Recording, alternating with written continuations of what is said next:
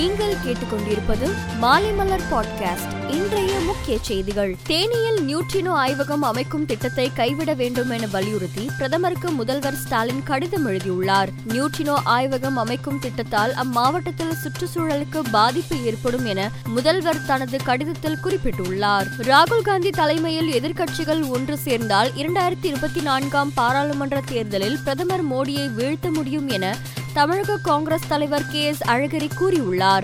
ஐந்து மாநில தேர்தலை அனைத்து எதிர்க்கட்சிகளும் படிப்பனையாக கருதி வருகிற சட்டமன்ற தேர்தலிலும் அடுத்து வருகிற இரண்டாயிரத்தி இருபத்தி நான்காம் மக்களவைத் தேர்தலிலும் பாஜகவை தோற்கடிக்க ஓரணியில் செயல்பட வேண்டியது காலத்தின் கட்டாயம் என்றும் அழகரி தெரிவித்துள்ளார். காங்கிரசின் கட்டமைப்பு பாஜகவுக்கு இணையாக இல்லாததால் அதை மாற்றியமைக்க வேண்டும் என்றும் அந்த கட்சியின் எம்பி கார்த்தி சிதம்பரம் கருத்து தெரிவித்துள்ளார்.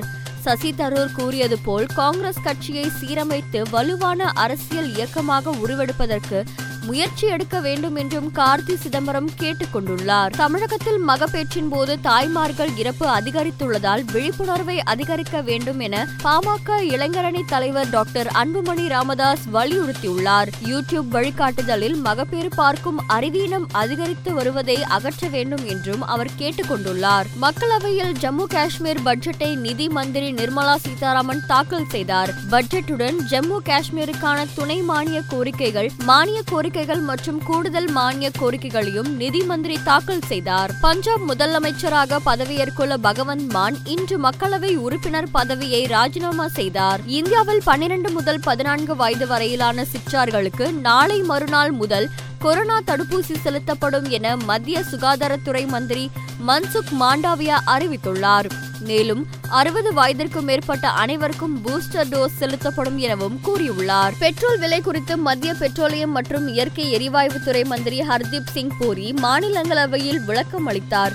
அப்போது அமெரிக்கா உள்ளிட்ட நாடுகள் பெட்ரோல் விலையை உயர்த்திய போதும் இந்தியா உயர்த்தவில்லை எனவும் தெரிவித்தார். போரில் காயமடைந்த மருத்துவமனையில் அனுமதிக்கப்பட்டுள்ள உக்ரைன் ராணுவ வீரர்களை அதிபர் ஜெலன்ஸ்கி நேரில் பார்த்து ஆறுதல் கூறினார். அப்போது வீரர்கள் நாட்டிற்கு செய்த சேவைகளை பாராட்டி பதக்கங்களை வழங்கினார். நீங்கள் விரைவாக குணமடைவீர்கள் என்று நம்பிக்கை அளித்த அதிபர் ஜெலன்ஸ்கி காயமடைந்த வீரர்களுடன் செல்ஃபி எடுத்து உற்சாகப்படுத்தினார். நாட்டோ நாடுகள் உக்ரைன் வான் எல்லையை மூடாவிட்டால் நாட்டோ குடிமக்களின் மீது ரஷ்யா தாக்குதல் நடத்தும் நிலை ஏற்படும் என உக்ரைன் அதிபர் எச்சரித்துள்ளார். போலாந்து எல்லையையொட்டி வான் தாக்குதலை ரஷ்யா நடத்திவிட்டது. இதனால் நாட்டோவில் உள்ள உறுப்பு நாடுகள் மீது எந்த நேரத்திலும் ரஷ்யா தாக்குதலில் ஈடுபடலாம்.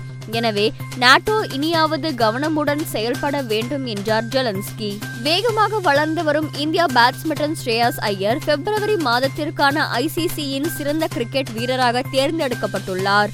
பெண்கள் பிரிவில் நியூசிலாந்து ஆல்ரவுண்டர் அமேலியா கெர் சிறந்த வீராங்கனையாக தேர்ந்தெடுக்கப்பட்டிருக்கிறார். மேலும் செய்திகளுக்கு மாலை மலர் டாட் காமை பாருங்கள்.